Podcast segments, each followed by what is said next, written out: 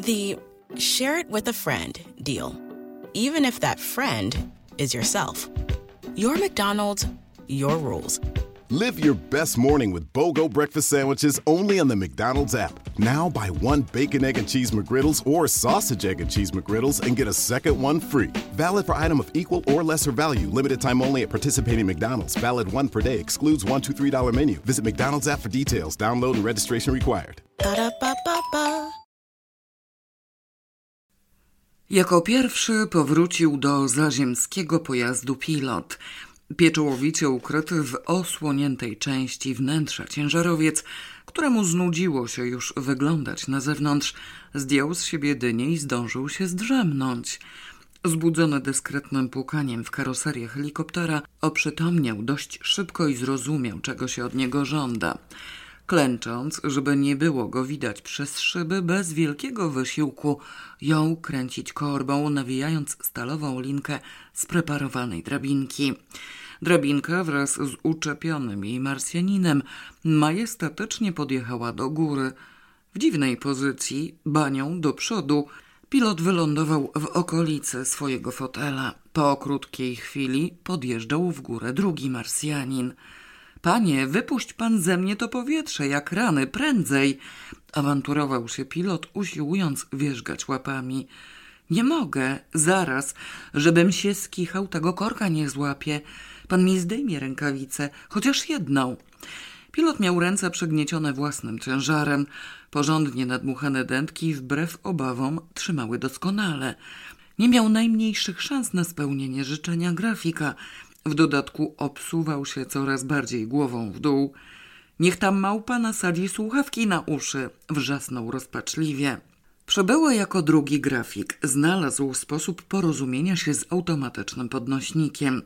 Akustyczne odpadało. W przypływie desperacji pchnął go całym sobą w wystającą część tylną i omal nie spowodował katastrofy. Ciężarowiec zdołał nie wpaść w otwarte drzwi tylko dzięki temu, że trzymał się korby. Obejrzał się. Co? zaczął z oburzeniem. W tym momencie przypomniał sobie nagle, że porozumienie z zaziemskimi istotami prowadzi wyłącznie przez słuchawki. Chwycił je czym prędzej i nasadził na głowę. Powietrze! Usłyszał wściekły krzyk. Cholery na was nie ma. Wypuść to powietrze, bo mnie szlak na miejscu trafi.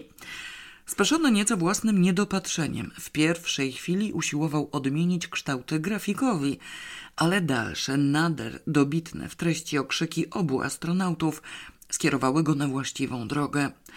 Z dużym wysiłkiem odnalazł wentyle w stroju pilota. Powietrze zaczęło uchodzić z sykiem, pilot zaś stopniowo odzyskiwał swobodę ruchów. Wyglądał już prawie jak człowiek i siedział nogami do dołu, a głową do góry, kiedy po doradcy do spraw technicznych i maszynie do zmiatania liści na drabinie wjechał satyryk. Potwornie ciężka ta pionierska praca wysapał. W żaden kosmos więcej nie lecę. Ostatni został wciągnięty socjolog, równie spocony i zgrzany jak rozanielony. Społeczeństwo go zachwyciło. Gdyby nie dojmujący głód oraz inne potrzeby fizjologiczne, chętnie zostałby na garwolińskim rynku dłużej, nawiązując ściślejsze kontakty. Cudowne, nadzwyczajne, powtarzał z entuzjazmem. Co za reakcje i wszystko było słychać. Teraz właśnie próbowali z nami handlować, przystosowali się błyskawicznie. Jedno, co wiem z pewnością, oznajmił satyryk, usiłując przyjąć pozycję możliwie najmniej niewygodną. To to, że alkoholizm ten cały kosmos ma jak w banku. Pokazywali mi ziemskie rozrywki. Chyba ze trzy litry poszły na demonstrację. Dobrze, że odlatujemy, bo już zaczęli proponować, że mi wleją trochę przez tę rurę. Hełmy zostawić, zarządził grafik. Mogą nas jeszcze widzieć przez jakiś kawałek szyby. Tłum na rynku falował niespokojnie. Wszystkie potwory już wsiadły, zabrały swoje przyrządy. Kosmiczny pojazd niewątpliwie przygotowywał się do startu. Odsunąć się, mogą jakie gazy wypuścić. Nie podchodzić, pani zabierze dziecko. Trzech milicjantów nareszcie mogło zachować się jak należy. Usuwali ludzi nieco dalej, pilnując, żeby nikt nie wyłaził na pole startowe. Nie wiedzieli wprawdzie po co to czynią, ale utrzymywanie dystansu między jakimkolwiek wydarzeniem a narodem weszło im w nauk. Z szosy dobiegły klaksony samochodów. O, z Warszawy jadą, spóźnili się. Może by ich jeszcze trochę zatrzymać? Trzy samochody przebiły się przez skłębioną ciżbę, nie przejeżdżając nikogo i zahamowały na skraju rynku. Z pierwszego od razu wyskoczył dziennikarz z kamerą w ręku. Sekretarz redakcji, fotoreporter i zastępca dyrektora ośrodka, odnalazłszy się nawzajem, znów zajęli stanowisko w wejściu do kawiarni. Niechże startują do diabła, denerwował się fotoreporter. Na co jeszcze czekają? Lada chwila tych ludzi już nic nie powstrzyma, szeptał rozpaczliwie zastępca dyrektora. Ten z nożycami czai się, żeby odciąć kawałek. Nic nie odetnie. Już lecą, już! Uspokoił go zdławionym głosem sekretarz redakcji. No, jazda! Świetlisty krąg nad maszyną zawirował szybciej i zmienił oblicze. Rozległ się nieco głośniejszy pomruk. Z rynku podniosła się chmura kurzu. Srebrny pojazd oderwał się od ziemi i powoli uniósł w przestworze dokładnie w pionie. Ludzie z zadartymi głowami obijali się o siebie wzajemnie. Kosmiczny pojazd, nabierając wysokości, kierował się na wschód i nikł w oddali. Teraz dopiero sekretarz redakcji przecknął się jakby i wrócił do rzeczywistości. Rozejrzał się po rynku i uświadomił sobie, że zaplanowane dementi ulgowo nie przejdzie. Co najmniej trzy czwarte społeczeństwa uwierzyło święcie w wizytę istot z kosmosu. Połowa zaś wiedziała na pewno, iż takich wizyt będzie więcej. Istoty przyleciały, spodobało się im, przylecą zatem ponownie i niewątpliwie coś przywiodzą, jakieś wysoce atrakcyjne towary. Na pytania, kiedy to ma nastąpić, wprawdzie wyraźnie nie odpowiadali, ale tak jakoś wyglądali, jakby niedługo tylko patrzeć. Wyjawienie prawdy i rozczarowanie narodu mogło mieć skutki nieobliczalne. Sekretarz redakcji całym sobą czuł, że rozzłoszczona ludność zareaguje ostro, a jakoś nie miał ochoty narażać się nie tylko na lincz, ale nawet na podbite oko i podartą marynarkę. Błyskawicznie pomyślał, że muszą się ukryć. Gorzej, jeśli chcą wyjść z tego bez szwanku, muszą w ogóle ukryć swój udział w imprezie. W rozważaniu sprawy przeszkadzały mu entuzjastyczne okrzyki zastępcy dyrektora ośrodka, który wyzbywszy się obaw po starcie pojazdu, wrócił do zainteresowania społeczeństwem.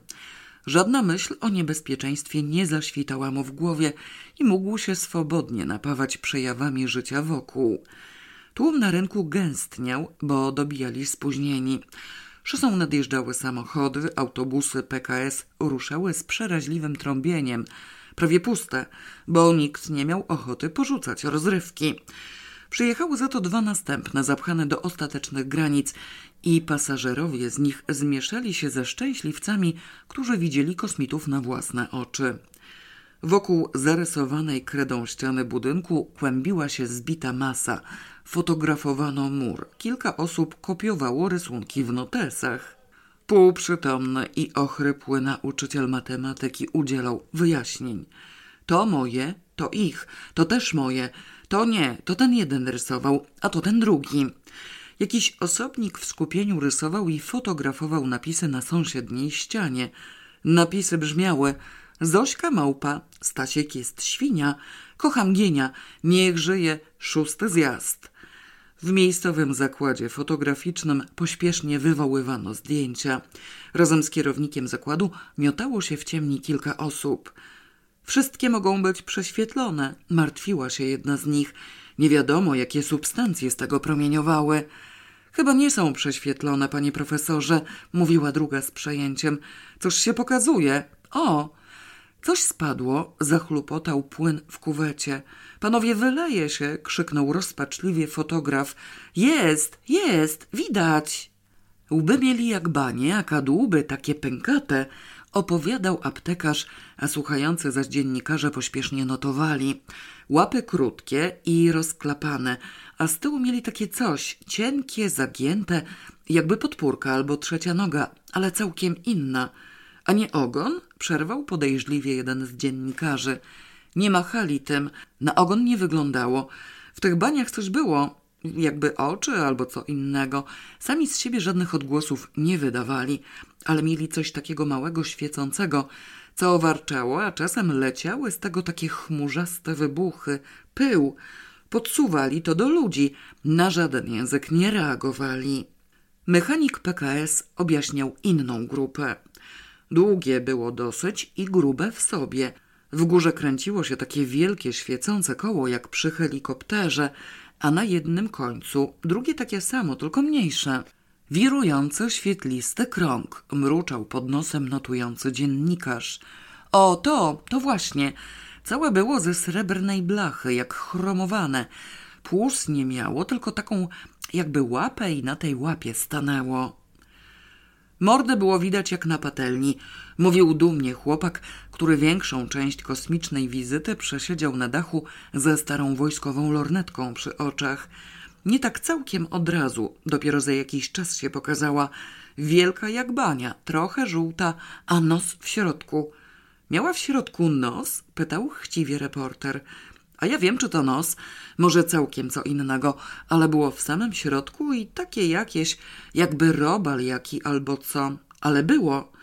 I ślipiami błyskało, przypominali dodatkowi rozmówcy.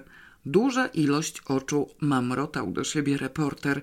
Umieszczone, gdzie umieszczone? Po całym pysku, gdzie popadło, ruszało się i mrygało. Schowało się potem i już we środku nic nie było widać, tylko jakby kudły takie. Ale co to było, te kudły, za chińskiego boga nie zgadnąć. Na marginesie należy zauważyć, że automatyczny podnośnik był silnie owłosiony. Z całą pewnością inteligencja wyższa, informował z zapałem historyk. Porozumienie przy pomocy matematyki osiągnięto prawie od pierwszej chwili. Osobiście odniosłem wrażenie, że jest to rodzaj eksperymentu lądowanie w obcym świecie. Architekt towarzyszył mu wiernie i nie omieszkał się wtrącić. Na twarzy miał jeszcze resztki wypieków. Nie takim obcym, nie takim obcym, zaprotestował. Egzystencja u nich w pewnym stopniu przypomina naszą. Istnieje budownictwo, o którym usiłowali nas poinformować. Ja to spróbuję opracować w domu. Przybyły ze stołeczną prasą fotograf ponownie w wielkim skupieniu wykonał zdjęcia wskazanego fragmentu muru nieco obdrapanej kamienicy. Karaluchy mają u siebie i pluskwy, brzmiał komunikat wymieszanego ze sobą personelu baru mlecznego i pomu. I szczury małego stworzenia się boją, małpiego rozumu od zwyczajnego kota dostają, a dużego nic, wcale. A zwierzęta jak reagują na nich? pytał dziennikarz. Jakiś niepokój, obawy? E, tam nijak. Jakie nijak? Konie tupały. A co miały robić kopytami innego? A koty nawiały jak wściekłe. Popłoch i panika wśród zwierząt notował przedstawiciel prasy. Ja, obywatelu majorze, tylko porządek utrzymywałem. Meldował dość rozpaczliwie komendant posterunku MO. Zakłóceń nie stwierdzono. Znaczy się, tak jest. Zgromadzenie ludności na rynku, ale bez transparentu i okrzyków antypaństwowych. Chuligańskich wybryków nie stwierdzono. Obecne na miejscu konie zachowały spokój. Na leśnej polance panowała atmosfera niezadowolenia i niepokoju. Zapadał zmrok, pobłyskiwał wciąż jeszcze udekorowany helikopter, wokół którego kosmonauci wyplątywali się z podróżnych strojów. Wyszło właśnie na jaw, iż dalszy ciąg wydarzeń nie został dokładnie zaplanowany i teraz nie wiadomo co robić. Wybrana przez fotoreportera leśna kryjówka znajdowała się w odległości 5,5 kilometra od Garwolina w linii prostej. Drogi dojazdowej do niej w zasadzie nie było i po gruncie stałym, w pewnej części leśnym duktem, miało się do przebycia całe 10 kilometrów. Na piechotę, po miedzach i prosto przez las odległość znów się skracała i wynosiła około 6,5 kilometra. Owe sześć i pół kilometra zdyszanym kurzgalopkiem przebył chłopak od krów, pokonując trasę w tempie godnym podziwu. O swoich porzuconych krowach nawet nie pomyślał. Z głową zadartą do góry ruszył za pojazdem kosmicznym od razu. Wpatrzony w srebrny punkcik gnał przez bezdroża i w pobliżu lasu zdążył ujrzeć, iż punkcik schodzi w dół. Napełniło go to jakąś mętną nadzieją. Do żadnego myślenia wciąż nie był zdolny.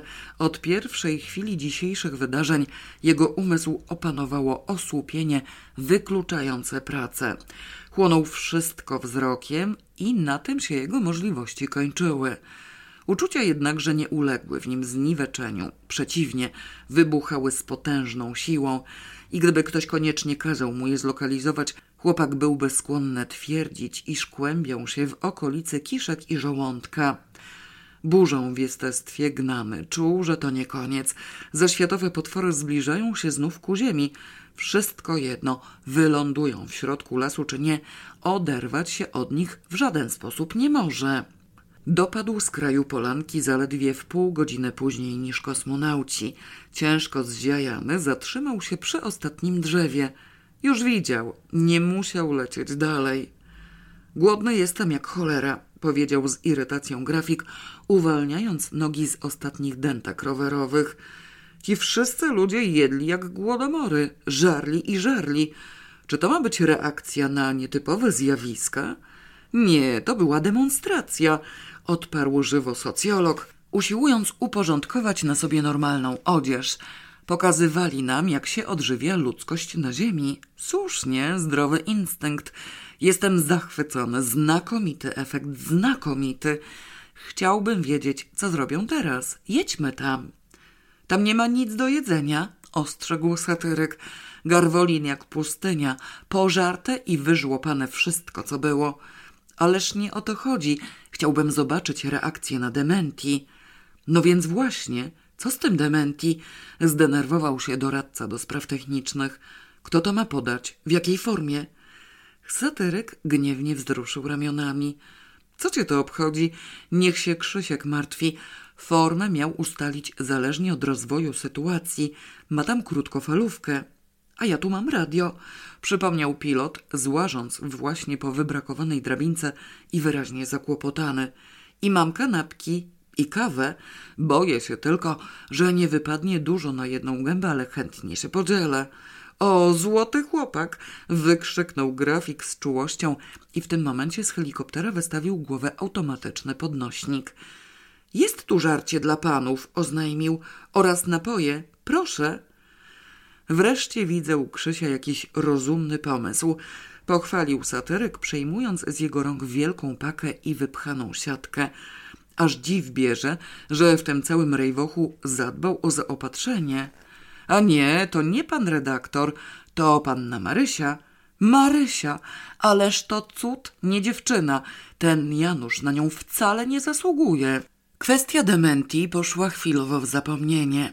Rozgorączkowany i nalegający na powrót do Garwolina socjolog na widok pasztecików, pierożków i kawałków pieczonego kurczaka ochudł nieco w swoich zapałach i poczuł, że też jest głodny niczym dzikie zwierzę. Cały dzień emocji bez pożywienia. Poniechał protestów, przysiadł na pieńku i wziął udział w uczcie. Na polankę wjechał łazik wtajemniczonych mechaników. Wysiedli kręcąc głowami, równocześnie rozśmieszeni i zatroskani. W ostatniej chwili, obywatelu kapitanie, zwrócili się do pilota. Melanż tam się zrobił nie z tej ziemi. Cała Polska pruje do Garwolina. Gorzej niż cud. Spotkaliście naszych? Spytał żywo doradca do spraw technicznych. Nie było jak się dopchać do siebie, ale obywatel redaktor machał z daleka rękami tak, jakby odpędzał. Wychodziło, że kazał lecieć do domu. To nie teraz, odparł stanowczo pilot. Za chwilę, jak się ściemni. Ale przecież mieliśmy tu poczekać, żeby wszyscy mogli obejrzeć helikopter z bliska i przekonać się, że dementi jest prawdziwe. Przerwał z oburzeniem grafik. Mechanicy popatrzyli na siebie. Chyba lepiej nie. Tam już prawie wszyscy wierzą w ten kosmos, mogą się zdenerwować. Redaktor słusznie machał. Ja tam muszę być! krzyknął socjolog, zrywając się z pieńka. Ja to muszę widzieć i słyszeć. Między drzewami błysnęły reflektory i na polance pojawił się fiat sekretarza redakcji. Sekretarz redakcji wychylił się przez otwarte drzwiczki. Chłopaki, nawiewać! wrzasnął gorączkowo. Lada chwila będzie dementi. Janusz mówi, że nas zlinczują. Pański dyrektor go popiera. Nie powie się, że to my, ale jak was tu znajdą? Ja wracam. Trzasnął drzwiczkami, ruszył, omiótł reflektorami drugą stronę polanki i z mroku wyłowił między drzewami chłopaka od krów. Zobaczyli go wszyscy. Przez krótki moment w leśnej głuszy trwał żywy obraz, a potem zapanowało szaleństwo. Sugestia sekretarza redakcji, jakoby oszukane społeczeństwo miało wywrzeć zemstę na fałszywych istotach, całemu zespołowi przemówiła do przekonania – Społeczeństwo, jak widać, już do nich dotarło. Forpoczta na polance. Za nią nadejdzie szturm. Uciekać! Spektakl stanowił dla chłopaka ukoronowanie całodziennych doznań.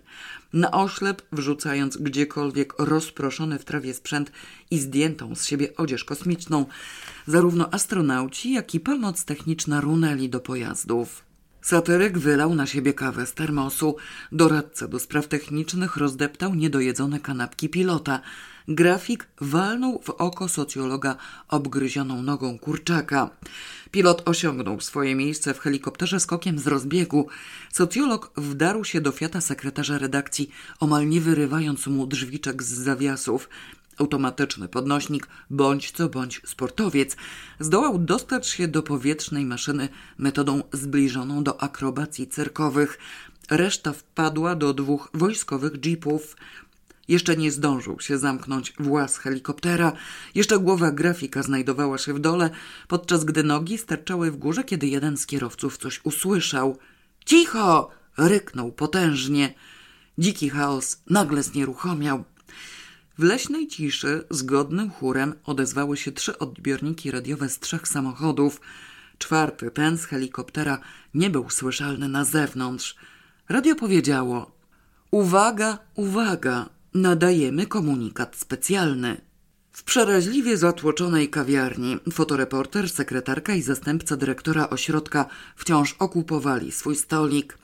Niecierpliwie i z niepokojem czekając na dementi, zdołali nawet utrzymać krzesło dla sekretarza redakcji. Fotoreporter wymieniał filmy w aparatach i zakładał nowe kasety. Zastępca dyrektora tulił do piersi przekazany mu pod opiekę mikrofon sekretarza redakcji. Przez gwar kawiarni przedarł się głos spikera radiowego. Ośrodek Badania Opinii Publicznej zainscenizował w dniu dzisiejszym fikcyjne lądowanie przybyszów z kosmosu w Garwolinie. W postaci istot z innej planety wystąpiło kilku przebranych dziennikarzy. Jako pojazdu użyto helikoptera o specjalnie przebudowanym nadwoziu. Gwar w kawiarni przycichł. To samo nastąpiło na rynku, gdzie głośniki na słupach obwieszczały komunikat, włączywszy się w sieć krajową z lekkim opóźnieniem. W zapadłej ciszy wyraźnie było słychać słowa. Start z rynku już nastąpił. Zarówno helikopter, jak i jego pasażerów można jeszcze obejrzeć w lesie, sześć kilometrów od Garwolina. Szczegóły podamy po ostatnim dzienniku wieczornym. Hej, powiedział krytyk teatralny, wyjmując głowę z samochodu sprawozdawcy sportowego. Chyba jesteśmy spóźnieni. Coś tam się zmieniło. Spóźnieni jesteśmy na pewno, przyświadczył z goryczą redaktor działu kryminalnego. A co? Co się zmieniło i skąd wiesz? Radio. Złapałem ostatnie słowa. Jak i jego pasażerów można jeszcze obejrzeć w lesie, sześć kilometrów od Garwolina. Szczegóły po ostatnim dzienniku. No proszę, jednak się rozeszło i nawet radio podaje, wykrzyknął specjalista od połowów rybackich. Można jeszcze obejrzeć. Cholera, chciałbym obejrzeć, wyznał krytyk. Co się tam dzieje? Podkręć to radio, może jeszcze co powiedzą. Sprawozdawca sportowy nie wtrącał się do rozmowy. Siedział na zboczu trawiastego rowu i melancholijnie ściskał w imadle dętkę ze świeżo przylepioną łatką. Wszystkie manipulacje wiodące do uzyskania czterech sprawnych kół trwały w nieskończoność i wymagały olbrzymich wysiłków. Służący mu pomocą specjalista od połowów rybackich ujrzał jego wyraz twarzy. Jest pełnia jakby co, przy księżycu wszystko widać, rzekł pocieszająco. Wszyscy już tam są, przypomniał gniewnie krytyk teatralny. Będziemy ostatni. A ja jestem Duch Święty, rozzłościł się nagle sprawozdawca sportowy. Skąd do diabła miałem wiedzieć, że akurat dzisiaj taka rzecz wyskoczy? Jakbym wiedział, bym to gówno zmienił wczoraj. Nic, nic, jedźmy, coś w tym garwolinie przecież się zobaczy.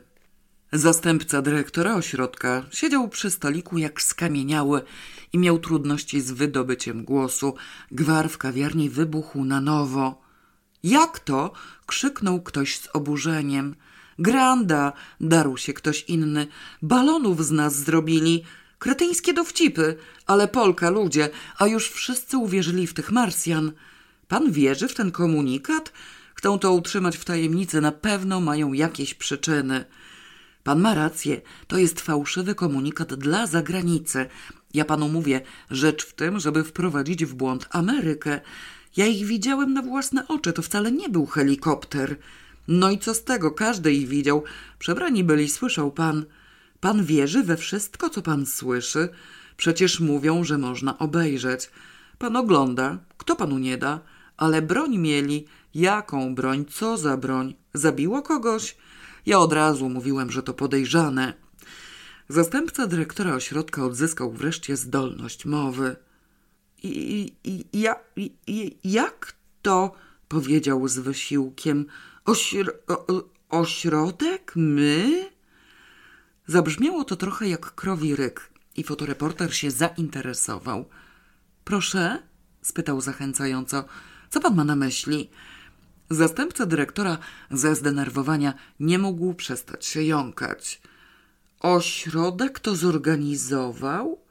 Usłyszałem radio. De, de, de, dementi. Czy, czy, czy ja dobrze słyszałem? Dobrze pan słyszał, oczywiście. A co mieli powiedzieć? Wasz ośrodek ma prawo do eksperymentów. Zastępca dyrektora chciał się zerwać z krzesła, ale powstrzymała go sekretarka przyzwyczajona do łagodzenia reakcji zwierzchników. Niech pan siedzi spokojnie, panie dyrektorze, niech pan się nie przyznaje, kim pan jest. Tu nikt tego nie wie, nie kojarzą pana. Nie można było powiedzieć, że prasa, bo dziennikarze na rynku wszyscy rozpoznali i mogliby ich pobić, a panu przejdzie ulgowo. Może nawet dostanie pan pochwałę za udaną akcję, tylko sprawozdanie trzeba będzie napisać. Szum w głowie zastępcy dyrektora i dziwne drgawki wewnętrzne nieco złagodniały. Słowo sprawozdanie dokonało cudu, sprowadzało całą aferę do przeciętności, stanowiło sedno pracy każdej instytucji, było doskonale znajome. Miał z nim do czynienia na co dzień. W sprawozdaniu można było każdego kota wykręcić ogonem w dowolną stronę, a raz przynajmniej nie musiał nic wymyślać, treść miał gotową. Nagle ujrzał tę drugą, jaśniejszą stronę medalu i jąkanie mu przeszło jak ręką odjął. No tak, no tak, jest w tym sens, ale może przedtem należało uzgodnić. No nic, wszystko jedno. No dobrze, niech będzie, że to my, ale w takim razie zbadajmy wszystkie reakcje, wyjdźmy do ludzi. Gdzie pan Zdzisław? Zaraz będzie, bo pewnie z Krzysiem przyjedzie. Sekretarz redakcji i socjolog rzeczywiście przyjechali, ale nie mogli się przedostać do wnętrza kawiarni, bo zamieszanie na rynku wzrosło. Uliczne głośniki, zbyt późno przełączone, podały tylko część wiadomości i zapanowała dezorientacja. Ludzie, wszystko pic na wodę, wykrzykiwał ktoś wychylony z okna. Radio podało, że to lipa, dziennikarze dla płucu się przebrali. Jak to? Coś pan, radio łże. Co mówili przez radio, pan powtórzy.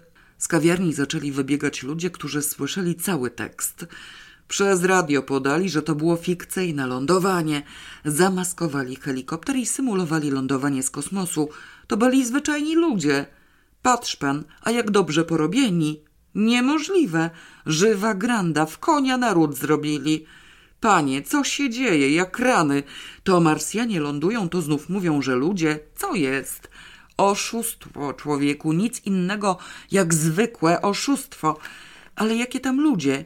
Jakie to były ludzie? To czego się tak kota bały? Żeby psa to jeszcze, ale kota?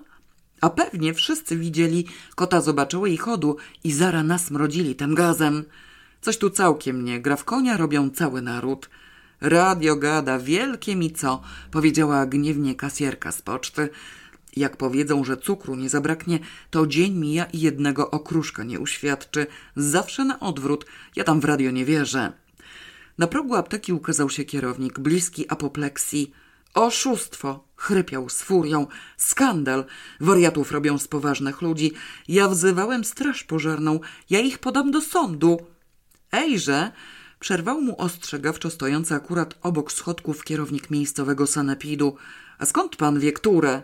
Co które? Które to oszustwo? Lądowanie czy komunikat? Słyszał pan kiedy, żeby przez radio prawdę powiedzieli? Kierownik apteki zawahał się, zdenerwował jeszcze bardziej, zawrócił do wnętrza i chlupnął sobie kolejną porcję kropli walerianowych. Z zakładu fotograficznego wybiegło kilka osób, które nagle zastygły w bezruchu, słuchając okrzyków. Co takiego? Oburzyła się jedna z nich. Przecież mamy zdjęcia. Coś podobnego, doprawdy. Panie profesorze, jąkał się bezradnie młody człowiek. Adiunkt pana profesora, ni z tego nizowego, dostał napadu histerycznego śmiechu i nie mógł wykrztusić ani słowa. Radio mogło zełgać, już oni mają swoje powody, przekonywał ponuro ktoś w najbliższej grupie. Co znaczy zełgać? Powiedzieli, że to można obejrzeć, w lesie stoją. Ja tam jadę. Słońce już zaszło i zmrok zapadał szybko. Ciemna postać oderwała się od grupy, popędziła na mieszczące się tuż obok podwórko, wywlokła z kąta motor i kopnęła rozrusznik. Za nią popędziła druga ciemna postać. Stasiek! rozległo się przeraźliwe na całym rynku. Gdzie masz motor? Jadziem do tych Marsjan, do lasu.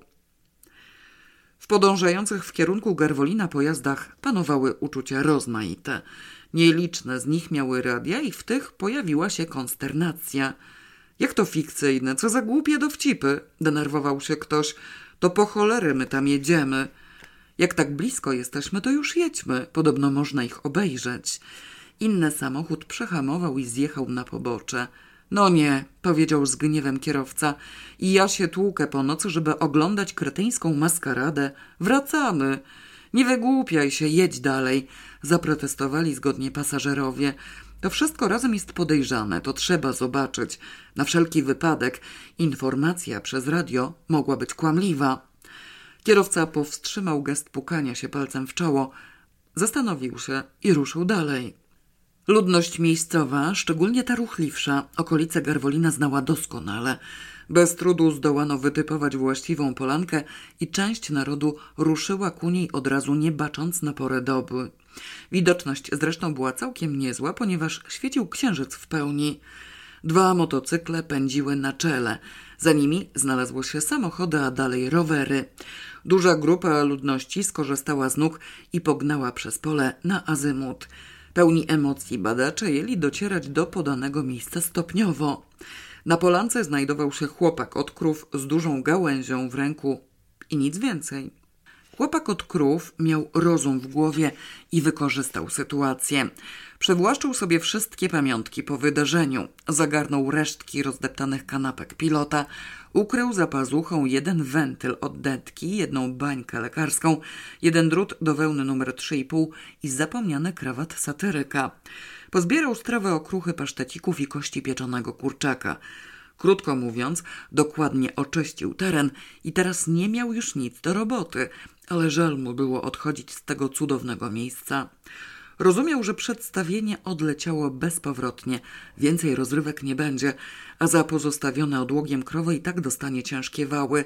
Nie miał zatem powodów do pośpiechu. Warkot motorów i migające między drzewami światła zainteresowały go ogromnie i napełniły nadzieją. Zatrzymał się na środku polanki, gapiąc się w oczekiwaniu. Dwa motory wypadły z lasu jako pierwsze i zahamowały gwałtownie. Reflektory omiotły całą polankę, oświetliły chłopaka i znieruchomiały. Przez bardzo długą chwilę wszystko trwało w milczącym bezruchu. Pięć osób gapiło się na siebie wzajemnie. Dla motocyklistów samotny chłopak od krów w miejscu fałszywych kosmonautów stanowił zgoła wstrząs. Dla chłopaka zaczynało się nowe widowisko. Motocykliści zbaranieli, a chłopak zwyczajnie czekał na dalszy ciąg. Zbliżający się warkot w lesie i następne migające światła uruchomiły ten żywy obraz. Motocykliści zsiedli. Hej, ty, co tu było? spytał żywo pierwszy. Nic, odparł chłopak od krów w pierwszym odruchu, po czym przyszło mu nagle na myśl, że jest jedynym posiadaczem wiedzy tajemnej, którą może się podzielić albo nie, jak mu się spodoba. Na wszelki wypadek dodał zatem ho ho. Odpowiedź całkowicie zbiła z pantałyku jego rozmówców. Ty, rozewrzyj ten dziób, gadaj, póki co, za czym reszta nadjadzie. Byli tu te pokraki? Chłopak nie podjął jeszcze żadnych decyzji, wobec tego wzruszył tylko ramionami. Strzelę w ryja, jak Boga kocham, zapowiedział z irytacją jeden z pasażerów. Było tu co czy nic. Długo tu jesteś? Bez cały czas, przyznał się chłopak z satysfakcją, rozumując, że z racji obecności na polanie od razu staje się ważniejszy. Wymuszanie zeznań przy pomocy tortur nie zaświtało mu w głowie, raczej mignęła mu mglista wizja przekupstwa. Dalsze pertraktacje zostały przerwane przybyciem uprzywilejowanego społeczeństwa z samochodów i rowerzystów. W ciągu trzech minut na polance zrobił się tłok prawie jak na rynku. Tylko pierwsi przybysze zauważyli chłopaka i zdawali sobie sprawę z istnienia świadka. Dla całej reszty zginął w tłumie. Brak jakichkolwiek śladów obecności fałszywych czy prawdziwych kosmonautów zdecydowanie podważył wiarygodność informacji radiowej. Nawet ci, którzy od początku do końca wątpili w wizytę istot z innej planety, teraz uwierzyli w nią granitowo. Radio zełgało, to się rzucało w oczy, zatem prawdą musiał być komunikat odwrotny. Żadnych fikcji, przylecieli naprawdę, trafili do Garwolina zamiast do Warszawy pod Pałac Kultury i stąd zawiść władz. Z ludźmi się dogadali, a nie z partią, wobec czego rząd postanowił społeczeństwo skołować i puścił przez radio mylący komunikat. Głupy to są, kochany, przekonywał weterynarza instalator sanitarny. Do tego tępego łba im nie przeszło, że naród przyleci i sprawdzi. Myśleli, że ludzie poczekają do rana, a rano im się powie, że już koniec parady i cześć. Nie, zaprzeczył stanowczo weterynarz. Oni po prostu nic nie myśleli. W popłochu powiedzieli byle co, jak zawsze, a co z tego wyniknie, to im wisi. Jezu, żeby raz w życiu usłyszeć jaką prawdę. Z racji kontaktu ze zwierzętami weterynarz prezentował wyjątkową szlachetność charakteru. Zaraziły go nią liczne leczone psy, a w drugiej kolejności konie. Ogólnie panujące ugarstwo gniotło jego duszę nieznośnym ciężarem i spragniony był bodaj odrobiny jakiejś przyzwoitości niczym kaniaczdżu. Umysłowo rozwinięte jednostki z innej planety zaświeciły mu promykiem nadziei i strasznie chciał, żeby były prawdziwe. Kotłowanina w lesie trwała niemal do rana. Zmotoryzowani bowiem wracali, szybko biegacze trwali na posterunku, niemrawi piesi natomiast przybywali sukcesywnie. Nawet zajście księżyca nie przeszkodziło pielgrzymce, ponieważ kierowniczka sklepu gospodarstwa domowego od tyłu wyprzedała cały zapas baterii do latarek elektrycznych. Miała kłopoty z wykonaniem planu na drugi kwartał i okazja spadła jej jak z nieba. Poranek w zasadzie nie zmienił sytuacji. Tłumy ludzi dążyły do Garwolina ze wszystkich stron. Wszystkie autobusy zatłoczone były do ostatecznych granic. Z Warszawy jechały taksówki i prywatne samochody. Z Lublina dążyła kolumna ciężarówek. Polną drogą posuwała się procesja śpiewająca nabożne pieśni. Przez las przedzierali się ludzie jak popadło, piechotą, na rowerach i motocyklach. Brak przybyszów z innej planety nie przeszkadzał w najmniejszym stopniu. Tajemniczym sposobem bowiem rozeszła się wieść, że radio zełgało i przybysze byli prawdziwi. Chłopak od krów nie dostał żadnego lania. Wrócił w końcu do domu, uznawszy, iż widok mas ludowych nie stanowi specjalnej atrakcji. Informacje zaś posiadał takie, że zasługiwał na nagrodę, a nie karę. Okoliczność sprzyjającą stanowił fakt, że krowom nic się nie stało, a do obory we właściwej chwili zapędziła je jego siostra. Zastępca dyrektora ośrodka, sed wrażeń, ale zarazem pełen niepokoju, o wschodzie słońca wrócił do Warszawy, na miejscu pozostawiając socjologa bez mała w gorączce. Zastępcy dyrektora przyszło na myśl, że powinien czym prędzej zobaczyć swojego zwierzchnika i wyjaśnić mu sprawę. Inaczej bowiem niewątpliwie zaskoczony dyrektor gotów ogłosić następne dementi. Miał nadzieję, że w ciągu nocy nie wykaże się zbytnią aktywnością. Zdąży się go zatem pohamować o poranku w godzinach pracy. Socjolog natomiast, pan Zdzisio, wpadł na nowy pomysł. W chwili, kiedy opuścił helikopter i przeistoczył się z powrotem w ludzką istotę, ujrzał nagle przed sobą wspaniałą możliwość napisania wreszcie pracy doktorskiej. Materiału uzyskiwał ilość olbrzymią, sam wszedł mu w ręce – za nic w świecie nie chciał już teraz stracić ani jednego słowa. Nie tylko musiał wmieszać się w tłum i prowadzić obserwacje bezpośrednie, ale także połapać wszystkich reporterów z mikrofonami. Mimo skłonności do euforii znał życie i wiedział doskonale, ile zdoła uzyskać drogą oficjalną, a ile na bazie kontaktów prywatnych. Aż trząsł się do nich i dla nagranych na rynku taśm gotów byłby z lekkim sercem zrezygnować z kopalni diamentów. Gdyby dano mu wybór, bez sekundy wahania wybrałby taśmę. Ujrzawszy mikrofon sekretarza redakcji w ręku zastępcy dyrektora, odebrał mu go czym prędzej i sekretarzowi redakcji wcale nie zwrócił.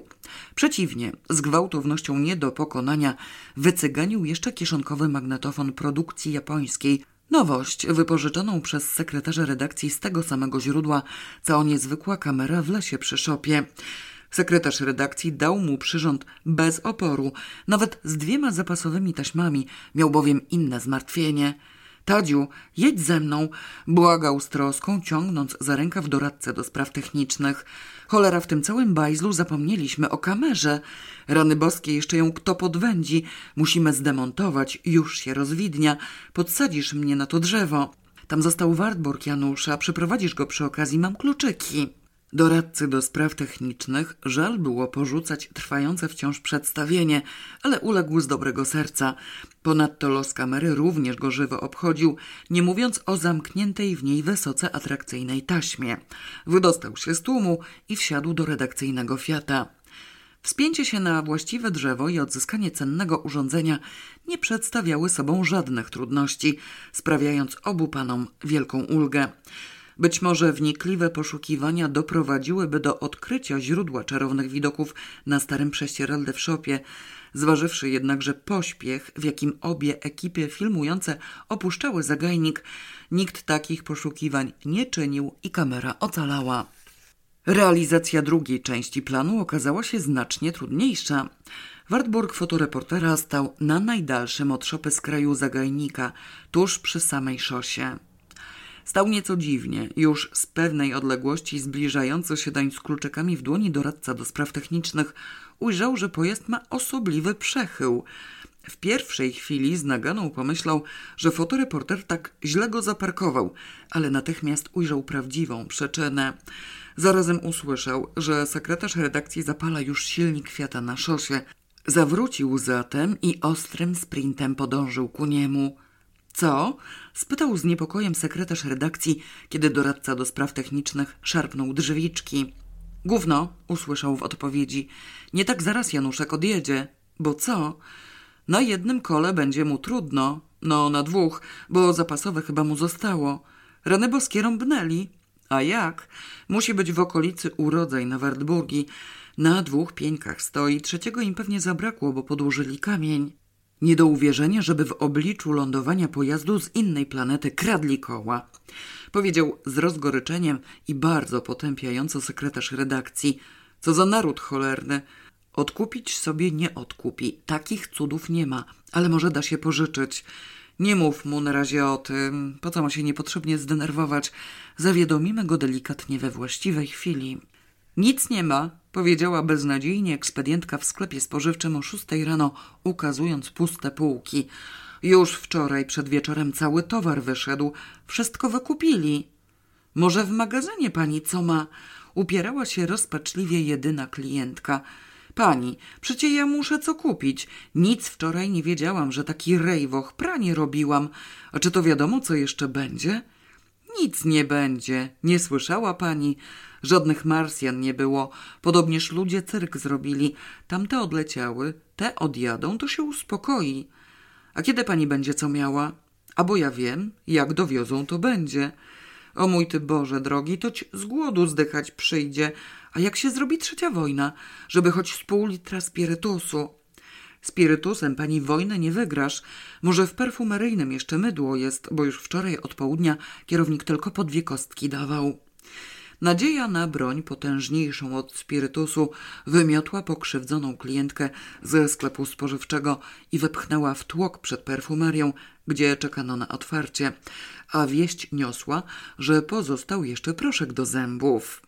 Kawiarnia prosperowała przez całą noc, co było ewenementem znacznie bardziej niezwykłym niż wizyta z kosmosu. Złożyły się na to dwie przyczyny. Jedną z nich stał się konflikt, w jaki popadli konwojenci z podobną placówką w Rykach. Przez zemstę poprzedniego poranka cały swój ładunek przywieźli do Garwolina i zostawili wbrew protestom kierownika który mógł wprawdzie serwować skamieniałe pączki, ale obawiał się sernika i produktów treściwszych. Akurat była to metka, rodzaj wędliny psującej się najszybciej. W wyobraźni już widział protokół zniszczeń towaru i słyszał pretensje sanepidu, z którym był nieco na bakier. Ugiął się jednak, przyjął wszystko i teraz sam sobie składał gratulacje za uległość. Całą noc i nawet rano miał co podawać, nie narażając się na zdemolowanie lokalu. Drugą przyczyną był fakt pokrewieństwa łączącego jego żonę z małżonką przewodniczącego Rady Narodowej. Dzięki koneksjom rodzinnym przewodniczący doszczętnie skołowany operacją sekretarza popu od ręki podpisał zezwolenie na całonocną działalność placówki gastronomicznej, nie zdając sobie sprawy z tego, co robi. Kierownik kawiarni zatem był kryty i bardzo zadowolony. Personel zaś chętnie przepracował godziny nadliczbowe, bo i tak nikt by nie poszedł do domu w obliczu sensacji na rynku. Tym sposobem pracownice kawiarni były jedynymi osobami, które całe widowisko oglądały za pieniądze. Bohaterowie dramatu okupowali ciągle ten sam stolik, zmieniając się na posterunku. Zdrzemnąć się mogli w samochodach, odświeżyć pod pompą na tyłach komisariatu MO i z nowymi siłami powracać do uczestnictwa w wydarzeniach. Fotoreporter udzielał właśnie ostatnich wiadomości z placu boju. W prasie nie ma ani słowa, informował z satysfakcją. Mogli zdążyć śpiewająco, ale nie dostali dyrektyw, bo ci na górze zgłupieli do reszty. Nikt nie wiedział, co pisać, więc się wstrzymali. Ludzie są kompletnie skołowani. Nauczyciel matematyki dostał szału, złożył rezygnację ze stanowiska. Ściśle biorąc, napisał, złożyć na razie nie ma komu. Poza tym odgraża się, że wytoczy sprawę sądową i będzie żądał odszkodowania za straty moralne, tylko jeszcze nie wie od kogo. Zdaje się, że od ośrodka badania opinii publicznej. Doskonale, ucieszył się socjolog. Sam z nim porozmawiam. Od razu może, zanim się zaczną lekcje w szkole. Zerwał się od stolika i wybiegł. Na jego miejscu pojawił się pan w sile wieku, którego widok poderwał sekretarza redakcji z krzesła. Witam, panie profesorze, witam, to zaszczyt dla nas, prosimy.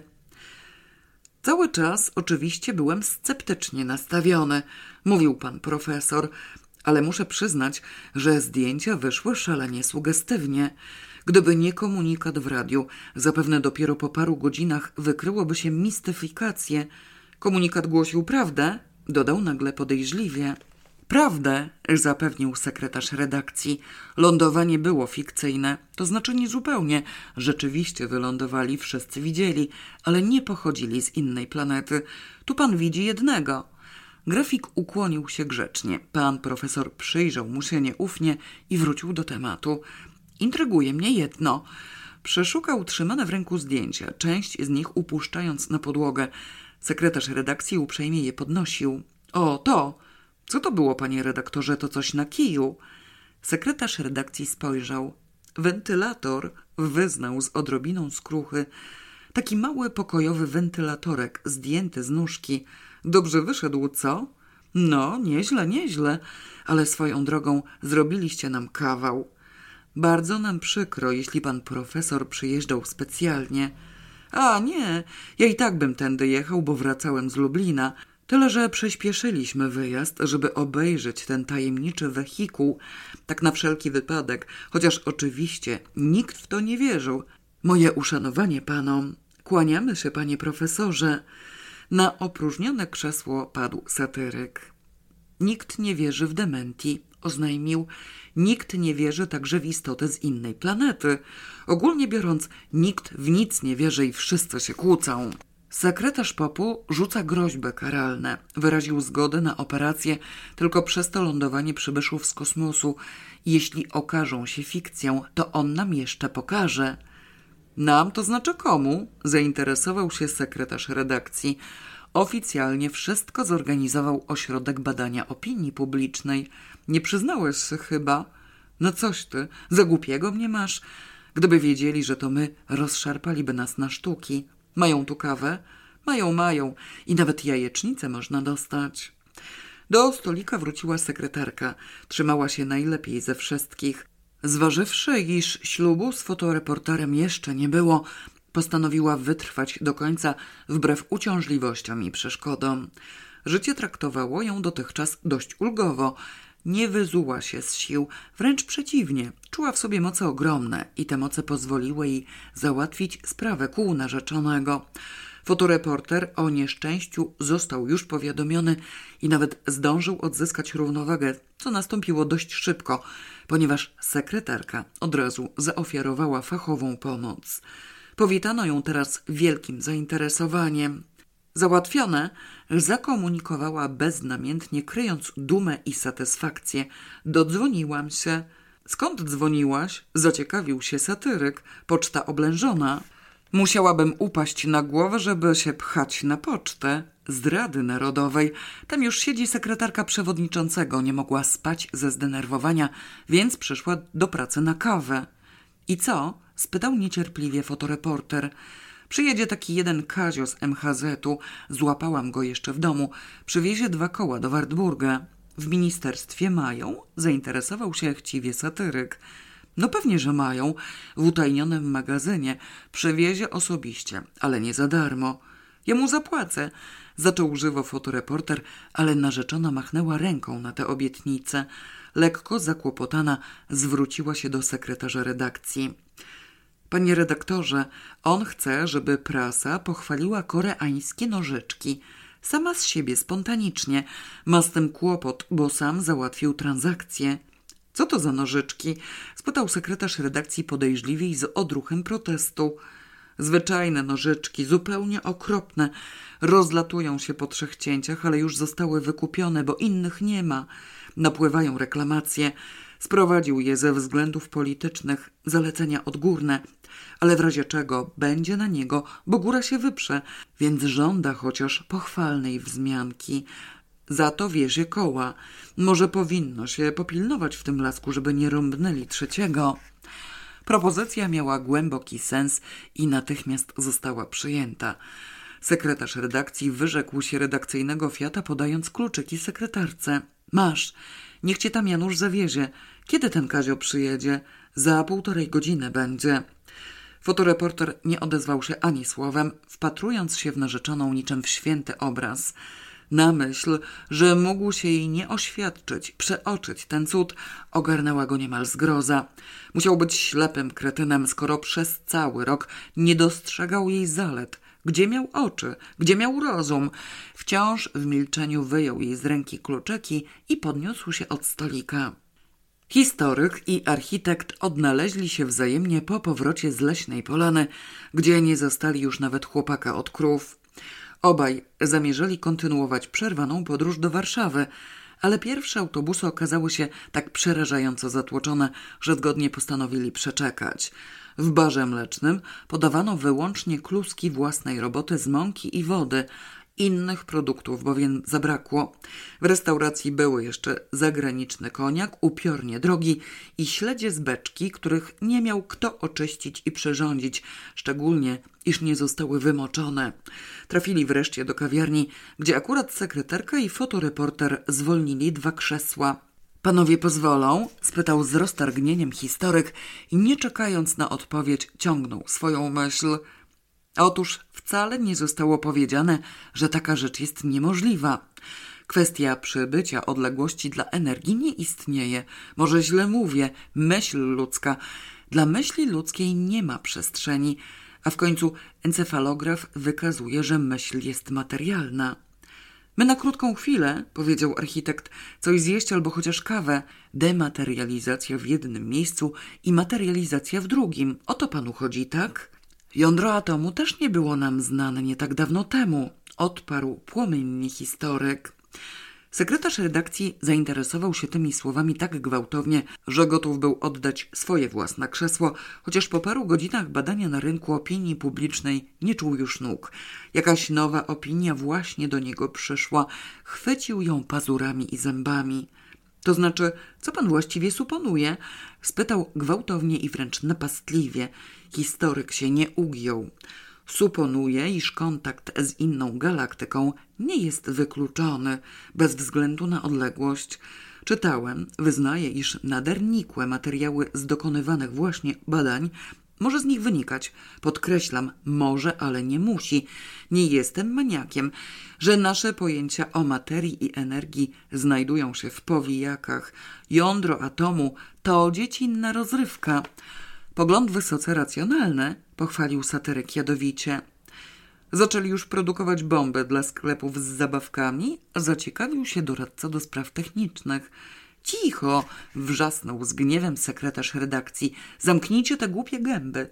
Panowie spłycają problem. Zdenerwował się historyk.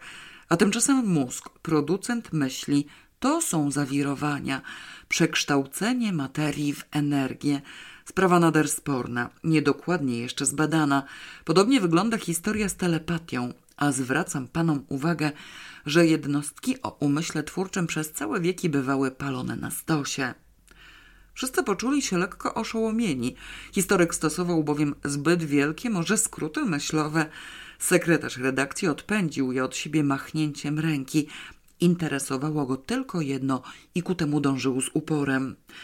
Chce pan powiedzieć, że istnieje możliwość przeniesienia materii w inne miejsce i w dowolnym czasie za pomocą przekształcenia jej w energię?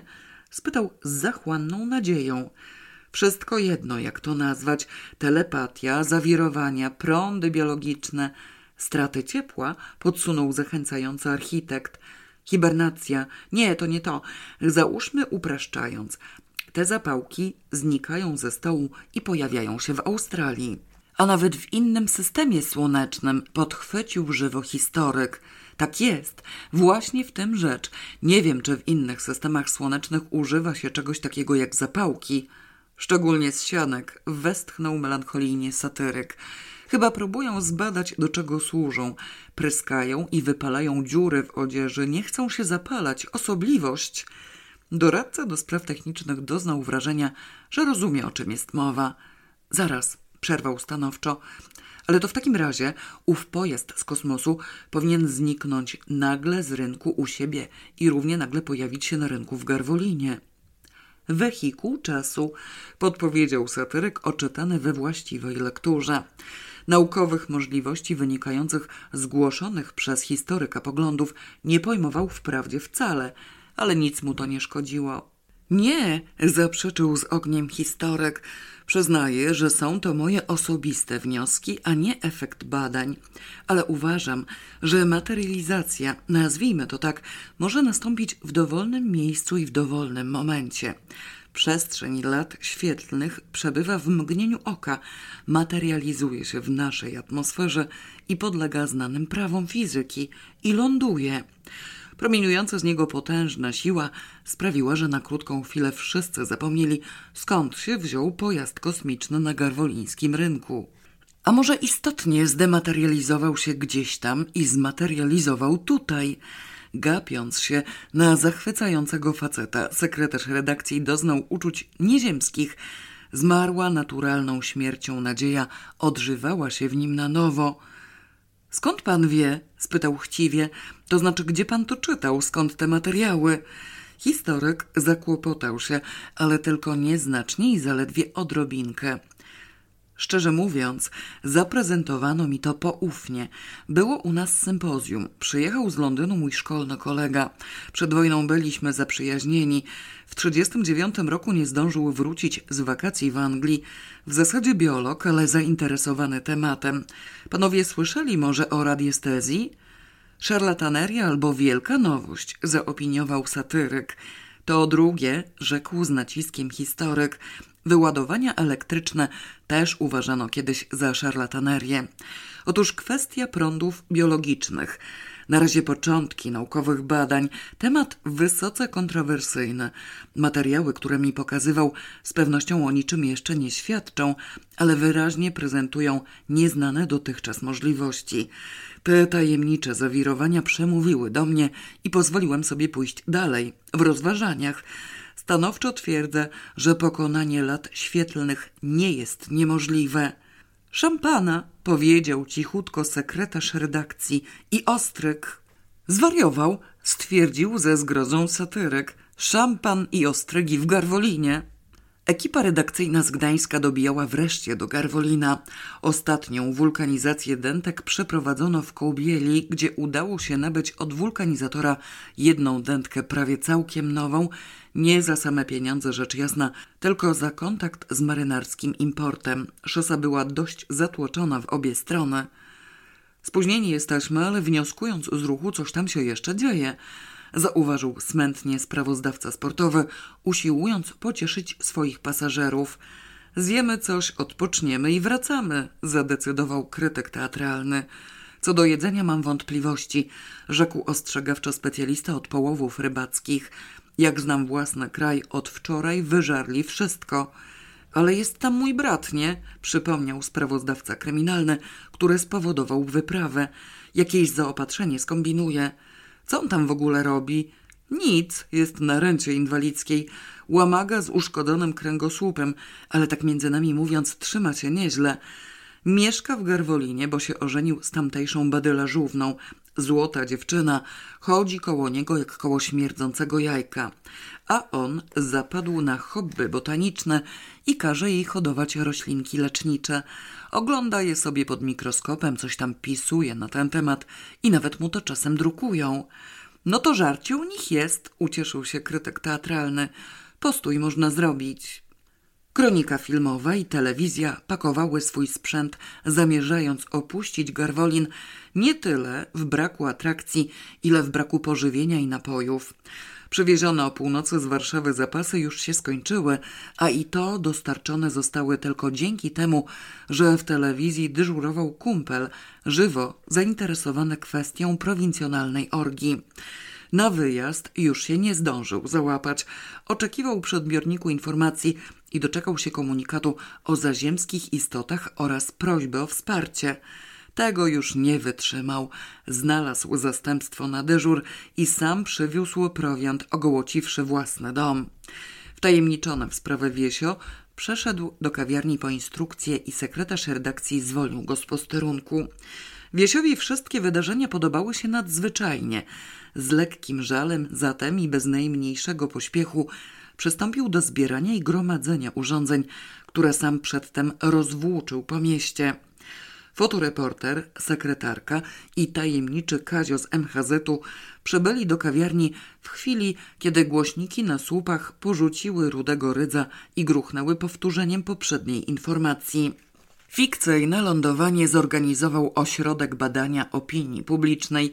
Wystąpili przebrani dziennikarze, przeistoczony helikopter itd. Tak Naród słuchał sceptycznie. A w gazetach nie ma ani słowa, widzisz pan? Mówił jeden facet do drugiego, rozkładając prasę przy kiosku ruchu. Jakiś kant w tym musi być, ja tam nikomu nie wierzę. Gadają, że nic nie było i nic nie będzie, żeby ludzie cukru nie wykupili, przyświadczył drugi. Jak tak gadają, znaczy wiadomo, że wszystkiego zabraknie. Do monopolu czystą przywieźli, zawiadomił poufnie trzeci. Tam jest przytomny kierownik, baby już stoją. Piją te Marsjanie? A cholera ich wie. Ja tam w żadnych Marsjan też nie wierzę. Już by akurat ruskie ich do nas dopuściły. Takie krzyki, że nieprawda. Panie, to coś musi znaczyć. A tam znaczy, nie znaczy. Niech przylecą jeszcze raz, to się człowiek zastanowi.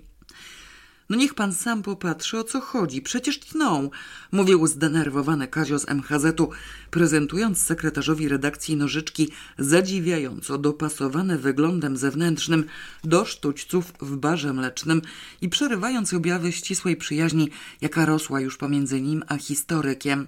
O, proszę... Chwyciwszy kawiarniany rachunek, spróbował odciąć od niego kawałek narożnika. Mocno skręcone nożyczki nie chciały się rozewrzeć. Kazio użył obu rąk i dużej siły. Nożyczki rozwarły się gwałtownie, nadcięły papier odrobinę, a resztę zgniotły. Kazio spróbował ponownie. Nożyczki rozluźniły się całkowicie i zaczęły klekotać. Rozejrzał się, porwał nóż, przykręcił śrubkę. Nożyczki znów się zacięły. Kazio spocił się lekko, a sekretarz redakcji obserwował jego wysiłki w milczeniu. Schowaj pan ten przedmiot, zażądał wreszcie stanowczo. Ja muszę mieć przynajmniej złudzenia. Wzrok bez wyrazu skierował na satyryka. Satyryk wzruszył ramionami. Dobra, dlaczego nie? Napisze pan? Ożywił się Kazio. Pozytywnie. Mnie płacą za każdą literę. Tanie to? Jak barszcz, za grosze. W porządku, produkcja dla mas. Historyk niecierpliwie czekał, kiedy będzie mógł podjąć przerwaną dyskusję. W założeniach obaj z sekretarzem redakcji zorganizowali już całą komunikację międzyplanetarną. Zatem, rzekł, zawirowania to już nie są cząstki, to znacznie subtelniejsza sprawa niż promieniowanie, to musi lecieć. O, jest pan Zdzisław, zauważyła sekretarka wyglądając przez okno. Wygląda jakby miał dosyć. Będziemy wracać? Najwyższy czas, odezwał się milczący dotychczas grafik. Powiem Państwu, że jestem dumny z siebie. Nie spodziewałem się aż takiego efektu. Całą tę hecę uważam za osobisty sukces. Musiałem chyba mieć jakieś natchnienia. Podniósł się od stolika, a razem z nim podniósł się architekt. A co? spytał ciekawie. Te stroje to pan? Ja, od początku do końca. Wyrazy uznania. Niech mi pan powie wobec tego, co to było te takie małe, szkliste, połyskujące. Mieli to na karku bańki lekarskie. Genialne. Ale wie pan, nie krytykuję, broń Boże, ale tył bym zrobił jednak trochę inaczej. Ruszyli ku wyjściu i przepuścili socjologa, który padł na opróżnione krzesło, ocierając pot z czoła. Panowie, proszę państwa, w najśmielszych marzeniach nie spodziewałbym się takiej okazji. To jest materiał na dwa doktoraty, na trzy. A co? Jak to? Mamy już wracać? W Garwolinie też panuje ciasnota mieszkaniowa. Zwrócił mu uprzejmie uwagę satyryk. Nie ma się gdzie zagnieździć. Te kawiarnie na ogół w nocy zamykają. Kierownik jest ciotecznym szwagrem przewodniczącego Rady Narodowej i wyłudził zezwolenie na wyjątkowe otwarcie w sytuacji awaryjnej. Poufnie udało mi się dowiedzieć, że miał nadmiar psującego się towaru i wyrabiał sobie premię. To ten sernik na początku i chyba metka, ale sam pan widzi, że warunki sanitarne trochę uciążliwe. Socjolog opamiętał się nieco i rozejrzał po otoczeniu. Sekretarz redakcji i historyk wymieniali adresy i numery telefonów. Fotoreporter czołgał się na czworakach pod stolikami, zbierając swoje rozproszone futerały. Sekretarka przytomnie zamówiła jeszcze jedną kawę dla wszystkich, sprawdzając równocześnie rachunki, które miały pójść w koszty funduszy na krzewienie kultury. Doradca do spraw technicznych ocknął się z krótkiej drzemki i obaj z satyrykiem zagapili się w okno. Z drugiej strony rynku majestatycznie wykręcił autobus PKS. Pasażerowie zaczęli wysiadać na przystanku. Dla wysiadających ustawiła się już długa kolejka. Kierowca wysiadł również i podszedł do drugiego kierowcy opartego o drzwi swojego autobusu. Pewnie, że widziałem, powiedział drugi kierowca, zapalając papierosa. Od samego początku do końca. Jak raz miałem tu postój i jeszcze trzynaście minut do odjazdu. A kto by odjechał?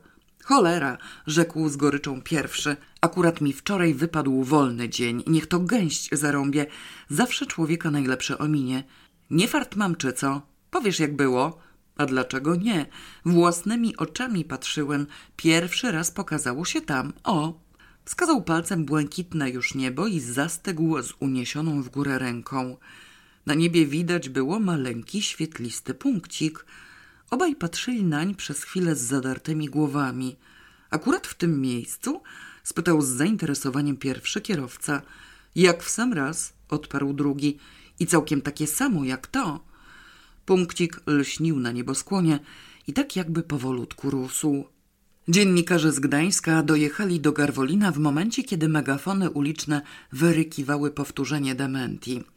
Zatrzymali się przed wjazdem na rynek, akurat pod słupem z pierwszym gigafonem, ponieważ na szosę wyjeżdżał traktor z dwiema przyczepami. Okna w samochodzie mieli otwarte, silnik Opla na luzie pracował bardzo cicho. Usłyszeli komunikat. Co? Wykrzyknął z oburzeniem sprawozdawca sportowy. Hej, co za granda! Zgorszył się krytyk teatralny. Co to ma znaczyć? Prima aprilis? O dwa miesiące spóźniony. Nic z tego nie rozumiem, powiedział z irytacją specjalista od połowów rybackich. Ty, co ten twój brat? Mówiłeś, że był trzeźwy. Jak świnia, przyświadczył w lekkim oszołomieniu sprawozdawca kryminalny. I jak Boga kocham, widział ich na własne oczy. I na własne oczy oglądał sprostowanie w tym jakimś lesie? A skąd mam wiedzieć do cholery, co oglądał w lesie? Przecież byliśmy już w drodze. Chłopaki, zaczął złym głosem sprawozdawca sportowy, jak ja przez całą noc kleję dętki dla pucu, toś zgłupiał czy jak? Zdenerwował się sprawozdawca kryminalny. Pierwsza, lepsza informacja oficjalna i już w nią wierzysz? Dziecko jesteś? Jakiś kant piramidalny. Mój brat ma uszkodzony kręgosłup, a nie wzrok ani umysł. Botanika to jeszcze nie jest dowód wariactwa. No i żona badylażówna, wtrącił przytomnie krytyk teatralny. Mówił, że widzi. Mowy nie ma, żeby to było nasze, a mąż Zosi też widział. Obaj mieli o mamy. Główna pieprzą przez to całe kretyńskie radio. Kto wierzy w radio? Debil. Wtrąciły się władze. Zaraz, spokojnie, powiedział specjalista od połowów rybackich. Pies trącał władzę. Tutaj ludzie musieli coś widzieć. Spytajmy kogo. Przypadek zrządził, iż obok samochodu przechodził prawy obrońca miejscowej drużyny piłkarskiej trzeciej ligi w cywilu konwojent mleczarni. Jeden z szybkobiegaczy, którzy poprzedniego wieczoru dotarli na leśną polankę zaraz po zniknięciu z niej chłopaka od krów, zatrzymany okrzykami z okna samochodu, chętnie udzielił informacji. E tam, jakie zaś? Odparł na liczne i gwałtowne pytania. Sam tam byłem i całkiem zaraz. Nic się nie działo. Może to była inna polana? spytał podejrzliwie sprawozdawca sportowy. E tam inna. Całkiem ta, co trzeba. Wcale nieprawda, że co było można oglądać. Fotomontaż i szkliwo.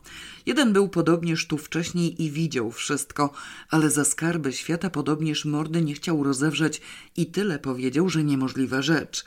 Stał podobnież jak taki stupor, ludzkiej mowę zapomniał. Te pierwsze się na niego nadziały, a potem jakoś wyparował. Jakieś tam się pierniki działy, coś było, ale jedna żywa dusza nie wie co. W tym radiu głodne kawałki pie, y, tego pieprzą. Sam patrzałem, śladu w tym lesie ani tyle, co gwizdu za uszami. Informacja brzmiała ściśle i wiarygodnie. Społeczeństwo samo widziało. A ten jeden to podobnież oglądał takie rzeczy, że w oczach się mieni, dodał jeszcze tajemniczo prawy obrońca. Zesztywniał i w takie jakby słupstwo wpadł. Z pyska mu słowo ludzkie nie wychodziło. Ekipa z Gdańska poczuła się zaintrygowana na nowo. Jedyny widz scen w lesie mógł zostać porażony zaziemskim promieniowaniem, stąd jego małomówność. Naoczny świadek stwierdził, iż radio zełgało co do leśnej polanki. Wypytawszy go jeszcze, czy miejsca tam było dosyć, czy ewentualny helikopter mógł wylądować, czy między komunikatem a sprawozdaniem nie upłynęło zbyt wiele czasu, czy nikt nie natknął się na jakieś dziwnie przyodziane osoby, czy owego widza nie zabrało przypadkiem pogotowie z zakładu dla nerwowo chorych, zorientowano się wreszcie, że nikt nic nie wie. Sprawozdawcy sportowemu groźby w kwestii dentek zamarły na ustach. Droga już dawno była wolna. Traktor znikł na horyzoncie. Prawy obrońca oddalił się, pełen dumy ze swej wiedzy, a sprawozdawca sportowy jeszcze nie był zdolny ruszyć z miejsca. Zmobilizował się wreszcie, wrzucił pierwszy bieg, nabrał przyspieszenia, wrzucił drugi. Mimo woli spojrzał na niebo, o którym cały czas była mowa i wjechał na chodnik. Odruchowo wrócił na jezdnię i znów zatrzymał samochód wpatrzony uporczywie w ten sam element. W przestworzach ciągle rósł ten sam malutki, świetlisty punkcik. Sekretarz redakcji, historyk, doradca do spraw technicznych, satyryk, fotograf i sekretarka opuścili wreszcie kawiarnię. Kazio z nożyczkami pełen ulgi i całkowicie wyzuty z zainteresowania innymi planetami oddalił się nieco wcześniej w sposób niezauważalny. Na rynku stał Fiat redakcyjny i Wartburg fotoreportera na pożyczonych kołach. Telewizja i kronika filmowa u wylotu bocznej ulicy były już prawie gotowe do drogi. Czekajcie, kupię sobie papierosy, powiedział satyryk. Może jeszcze coś mają w kiosku. Kup i dla mnie, poprosił fotoreporter, z trudem odrywając wzrok od sekretarki, która coraz bardziej wydawała mu się istotą niebiańską. Ekstra mocne, jeśli będą, jak nie to cokolwiek. Satyryk udał się w kierunku kiosku ruchu. Pozostali zatrzymali się przy samochodzie, czekając na niego. Świetlisty punkt na niebie rósł i obniżał się coraz wyraźniej. Drugi raz lądują? Zdziwił się pierwszy kierowca przy autobusie, patrząc w górę. A diabli ich wiedzą, odparł drugi niepewnie. Całkiem tak samo wyglądało wczoraj. Masz okazję, gap się. Możliwe, że robią powtórzenie dla kroniki filmowej. O, kronika tam stoi. To co? To by można jeszcze zobaczyć? A ja wiem, może i można. Satyryk kupił papierosy, odwrócił się od kiosku ruchu, dostrzegł kierowców z zadartymi głowami. Mimo woli również spojrzał w niebo i zamarł. Nad rynkiem wyraźnie było widoczne i wyraźnie obniżało się bez szmeru pękate, srebrzyste wrzeciono, nad którym wirował świetlisty krąg. Satyrek osłupiałym wzrokiem popatrzył na stojące w pobliżu samochody, na kolegów obok nich, znów rzucił okiem na wrzeciono, po czym nagle, w sposób widoczny, przemagając bezwład, ruszył biegiem w kierunku współpracowników, którzy zaczynali już wsiadać do pojazdów. Stójcie do cholery! wycharczał, z trudem łapiąc oddech. Stójcie! Oczu nie macie! Popatrzcie tam! Co to jest? Wszyscy spojrzeli najpierw na niego, potem zaś w górę i zastygli w bezruchu. Świetliste wrzeciono obniżyło się zupełnie i już wisiało nad rynkiem. Nie produkowało żadnych dźwięków poza cichym świstem powietrza rozpędzanego wirującym świetlistym kręgiem. Do niczego nie było podobne. Fotoreporter potrząsnął głową i przetarł oczy. Reszta stała nieruchomo niczym kamienne rzeźby, nie odzywając się ani słowem i tylko na czole sekretarza redakcji zaczęły pojawiać się kropelki potu. Do zmartwiałej grupy podbiegł truchcikiem socjolog, który opuścił kawiarnię z drobnym opóźnieniem. Jak to? bąknął zdumiony. Co to? To przecież nie my. Nikt nie udzielił mu odpowiedzi. Lśniący przedmiot schodził w dół tak nieznacznie, że tego ruchu w ogóle nie było widać. Znajdował się już zaledwie dziesięć metrów nad rynkiem. Powstrzymał obniżanie i trwał w powietrzu nieruchomo. Tylko świetlisty krąg wirował nad nim nieprzerwanie. Pasażerowie wypełnionego już autobusu z miernym zaciekawieniem wyglądali przez okna. No to cześć, powiedział drugi kierowca do pierwszego. Na mnie czas. Już to wczoraj widziałem. Jednakowoż, chyba masz fart.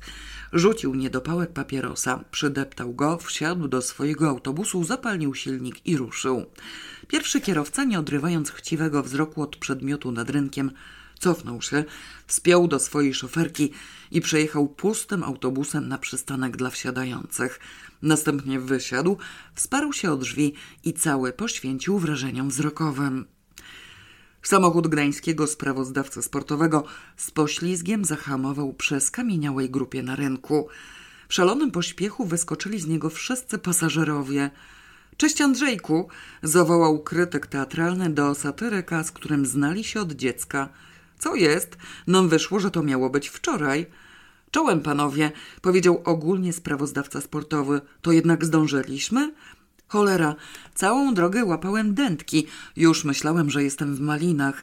Jeśli to jest dzisiaj, to co było wczoraj? Ej, to świetnie wygląda. Zachwycił się specjalista od połowów rybackich, gwałtownie wyrywając z futerału aparat i pstrykając zdjęcia. O co tu chodzi? Kto to zrobił? Pierwsze rzędnie wyszło. Żaden z nich nie uzyskał w odpowiedzi ani słowa, ani spojrzenia. Specjalista od połowów rybackich obejrzał się na fotoreportera. Co jest, Januszek? Zdumiał się. Paraliż rączki. Takie fotki u nas to rzadka okazja. Kaset już zabrakło? Krytyk teatralny niecierpliwie trącił satyryka. Mówże coś, mowę ci odjęło. Nic nie rozumiem. Było już co wcześniej, czy nic? Satyryk drgnął i popatrzył na niego nieco nieprzytomnie. Co? spytał słabo. Nie, nic. To co to za mania z tym komunikatem radiowym? Słyszeliśmy wszyscy. Wyrwało im się przed czasem. Pójdzie kto siedzieć? O co chodzi w ogóle i dlaczego tak mało ludzi? Gdzie kordon NO? Miejscowa grupa dziennikarska uparcie zachowywała milczenie i bezruch. Wszystkie oczy utkwione były w srebrnym wrzecionie. Nikt nawet nie mrugał. Wrzeciono znów zaczęło się zniżać takim samym niezauważalnym ruchem. Nagle znalazło się dwa metry nad ziemią, potem metr, potem zaś dotknęło kocich łbów ręku.